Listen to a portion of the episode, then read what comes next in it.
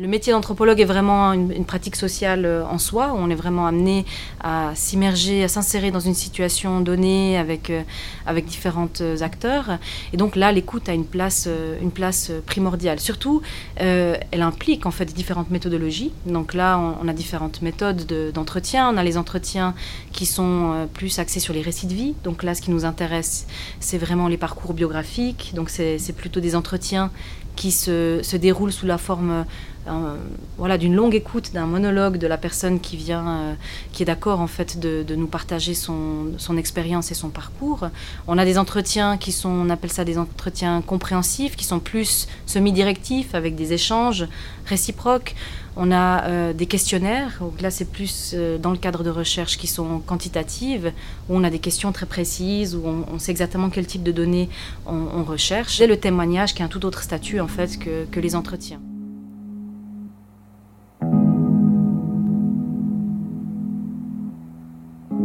Bonjour et bienvenue dans Volume d'écoute, un podcast de 24 heures et la Tribune de Genève. Je m'appelle Catherine Cochard et je vous emmène à la rencontre de personnes qui ont pour métier d'écouter. Elles nous racontent leur quotidien et expliquent comment leur profession façonne leur manière d'entendre la société. Aujourd'hui, Manélie Faraman, socio-anthropologue des religions et directrice du Centre intercantonal d'information sur les croyances.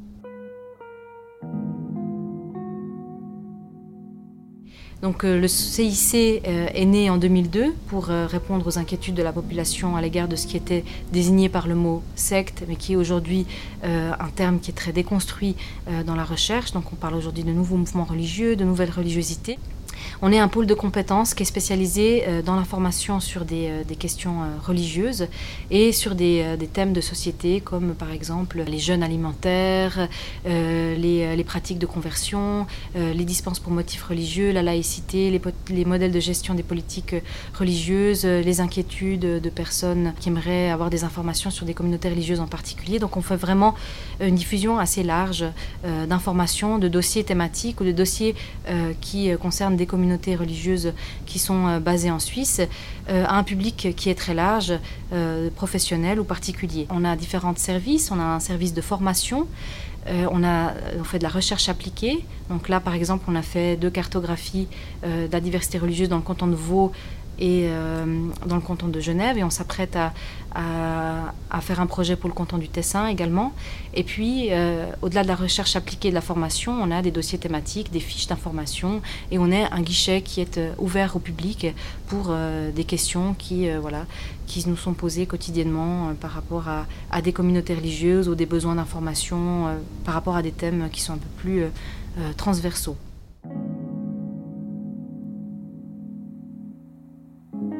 Des demandes sur euh, la juridiction suisse en matière de, ou cantonale en matière du prosélytisme dans l'espace public, ou alors on a euh, des demandes qui sont sur, euh, par exemple, une personne qui voit son fils euh, maintenant très investi sur les réseaux sociaux, dans, un groupe religieux ou spirituel qui est présent sur les réseaux sociaux et qui voudrait avoir des informations précises sur ce groupe.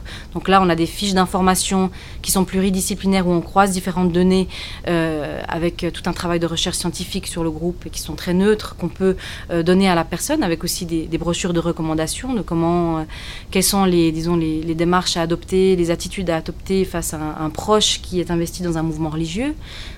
On a eu aussi euh, récemment euh, une demande de la part d'une personne qui était inquiète face à, des discours religieux qui ont pris une autre tonalité dans le contexte du Covid euh, par rapport à une église en particulier. Donc là, on s'est penché sur cette église, sur les discours en question. On a des questions aussi sur euh, les politiques de gestion de la diversité religieuse, sur la, loi de la laïcité à Genève, la loi de la reconnaissance des, de des communautés religieuses dans le canton de Vaud, récemment aussi sur Neuchâtel.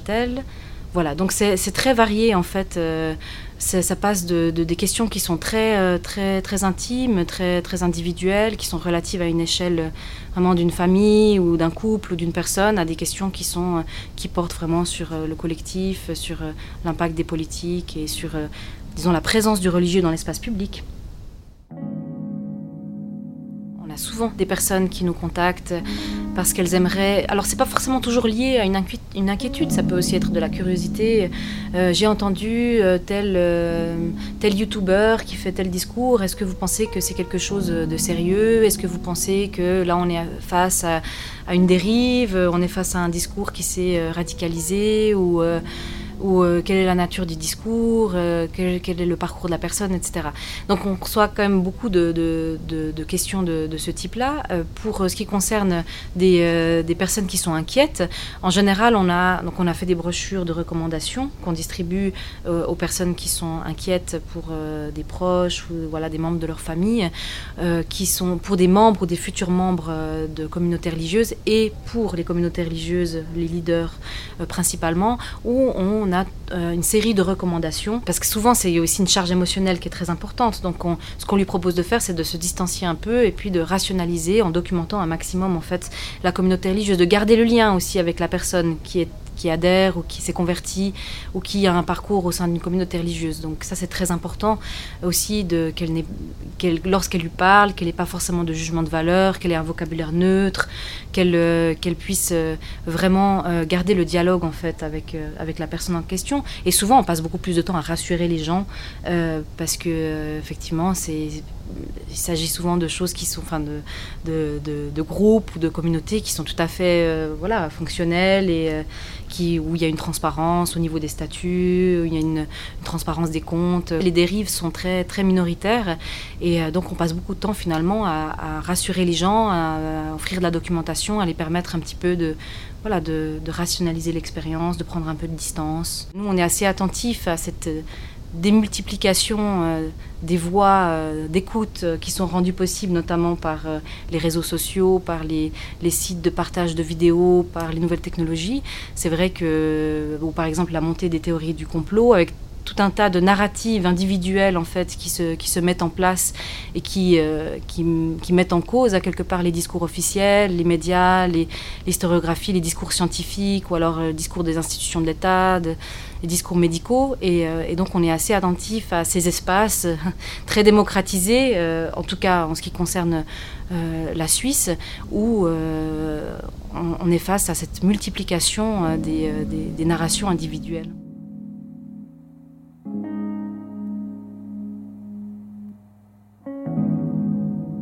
Intéresse euh, quand, euh, lorsqu'on est, on est euh, face à des, parcours, enfin des, récits biographiques, c'est les éléments qui expliquent l'adhésion à, une, à une communauté religieuse en particulier ou à un, système de valeurs en, particulier. Et là, on a, peut le, voir en fait dans la manière dont est rythmé l'entretien. On, peut s'apercevoir des moments clés ou des acteurs clés, des rencontres, des lieux de socialisation, euh, de la manière dont la personne a circulé euh, d'un milieu social à un autre, euh, ses voyages, sa mobilité, ce qu'on appelle aussi les ruptures biographiques, c'est-à-dire les, deuils, les maladies, les moments de crise qui, qui tout à coup amènent une, une perturbation importante qui réoriente en fait les trajectoires euh, individuelles. Donc c'est ce qui nous intéresse euh, euh, le plus. Et après, effectivement, tous les entretiens sont comparés les uns aux autres et ça nous permet non seulement de sortir un peu, on voit qu'il y a des schémas qui se, selon le, domaine d'étude, on voit que certains schémas sont répétitifs et que, souvent on, a, on est face à des mêmes étapes en fait qui rythment les parcours de vie et qui peuvent expliquer que certaines personnes se sont retrouvées par exemple plus à devenir prof de yoga ou euh, à devenir euh, médium ou à intégrer une église euh, catholique ou une communauté évangélique. Donc là, on, arrive à amener des, explications. Donc ces, entretiens sont comparés les uns aux autres, on arrive à, en dégager certains, certains schémas, c'est des schémas narratifs, et puis qui nous permettent d'arriver à certaines, pistes de réflexion, à certaines conclusions qui sont ensuite confrontées avec la littérature qui existe sur le sujet. Et puis c'est pas seulement ces schémas narratifs qui nous intéressent, mais aussi le vocabulaire qui est utilisé, les registres de, narration euh, qui, qui, sont représentatifs d'un milieu social. Sont, pourquoi est-ce que les personnes utilisent plus le mot d'énergie ou de chakra ou de spiritualité que de religion, par exemple Donc euh, là, ça nous permet de, vraiment d'intégrer un petit peu l'univers de sens euh, des acteurs. Qu'est-ce qui, la manière dont ils vont signifier certains phénomènes avec des mots plus que d'autres. Ça, ça aussi fait partie de l'analyse.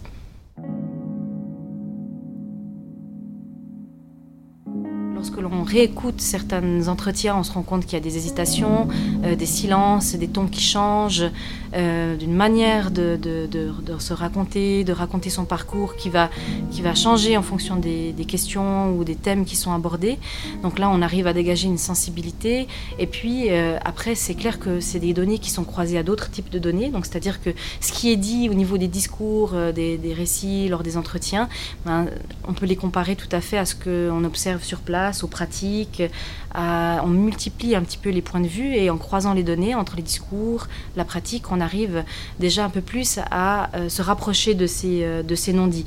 Après, lorsqu'il y a un entretien, on voit aussi euh, ce qui n'est pas exprimé par les mots, mais par la gestuelle. On observe le lieu, le décor, quel type de poster, est-ce qu'il y a de la musique en toile de fond, est-ce que est-ce qu'il y a des objets rituels? Pourquoi certains objets rituels sont choisis et pas d'autres? Est-ce qu'il y a un hôtel religieux? Est-ce que plusieurs personnes sont présentes dans la pièce? Est-ce que c'est on est face à un discours institutionnel ou, ou face à une, expérience intime qui est relatée? Donc on arrive euh, quand même à un moment donné à observer certains, euh, certains, certains non-dits. Tout est une information en fait, à quelque part. Tout est une donnée, tout est une information. Même lorsqu'il y a une absence d'information ou lorsqu'il y a un, refus euh, de communiquer ou un silence, pour nous, c'est une, une information. Donc euh, on prend tout ce qui vient et et ensuite, petit à petit, en fait, on, euh, on, fait le tri des informations. Donc là, on a un système de classification des informations qui est interne au CIC. Donc on, a, sait quel type, euh, on donne un statut à chaque information. Est-ce qu'il s'agit de, sources, c'est-à-dire de, de, personnes qui vont... Euh, c'est-à-dire de, ce qu'on appelle des, des, sources qui viennent de l'intérieur, donc des données qui sont produites par des mouvements religieux, des sites internet de mouvements religieux, des dépliants, des prospectus. Donc là, c'est des, des, des, données que l'on traite ou des informations que l'on traite comme des, sources. Est-ce qu'il s'agit d'informations qui sont scientifiques, de la littérature scientifique? Est-ce qu'ils proviennent de, de chercheurs? Est-ce qu'il s'agit d'informations qui proviennent des médias? Donc on a des articles de presse, des informations qui proviennent des tribunaux, donc on a des arrêtés juridiques. Donc on a vraiment un système de classification de, ces, différentes, de ces sources que l'on ne traite pas de la même manière en fonction de leur, nature. Donc ça, c'est très important. Donc on laisse au plus large et au fil, on trie, euh, on a des dossiers thématiques et puis euh, on place aussi différents niveaux d'analyse en fonction des informations euh, que l'on a. y a différentes formes de dérives. Après, il y a les dérives qui sont vraiment répréhensibles par la loi. Donc là, c'est les actes de médecine qui sont illégaux, c'est l'escroquerie, c'est les abus sexuels, c'est la maltraitance, voilà, qui sont, comme je vous le disais, assez rares. On a des dérives qui sont euh, plutôt type dysfonctionnels, institutionnels, donc par exemple des groupes qui refusent d'avoir une transparence sur leur, euh, leur compte, euh, des statuts d'associations qui sont mal appliqués, des discours qui sont euh, homophobes, islamophobes, racistes. Donc là, on a tout un tas de, de, disons, de possibilités de dérives. Donc là, c'est plus des situations problématiques ou des dérives un peu type institutionnel. Et puis finalement, on a ces problèmes de malentendus ou des, des proches qui ne comprennent pas forcément des pratiques religieuses. Et euh, là, dans une société qui est multiculturelle, qui est sécularisée, ben, c'est clair que c'est quelque chose qui arrive beaucoup plus souvent. Donc on est beaucoup plus euh, face à ce genre à ce genre d'incompréhension.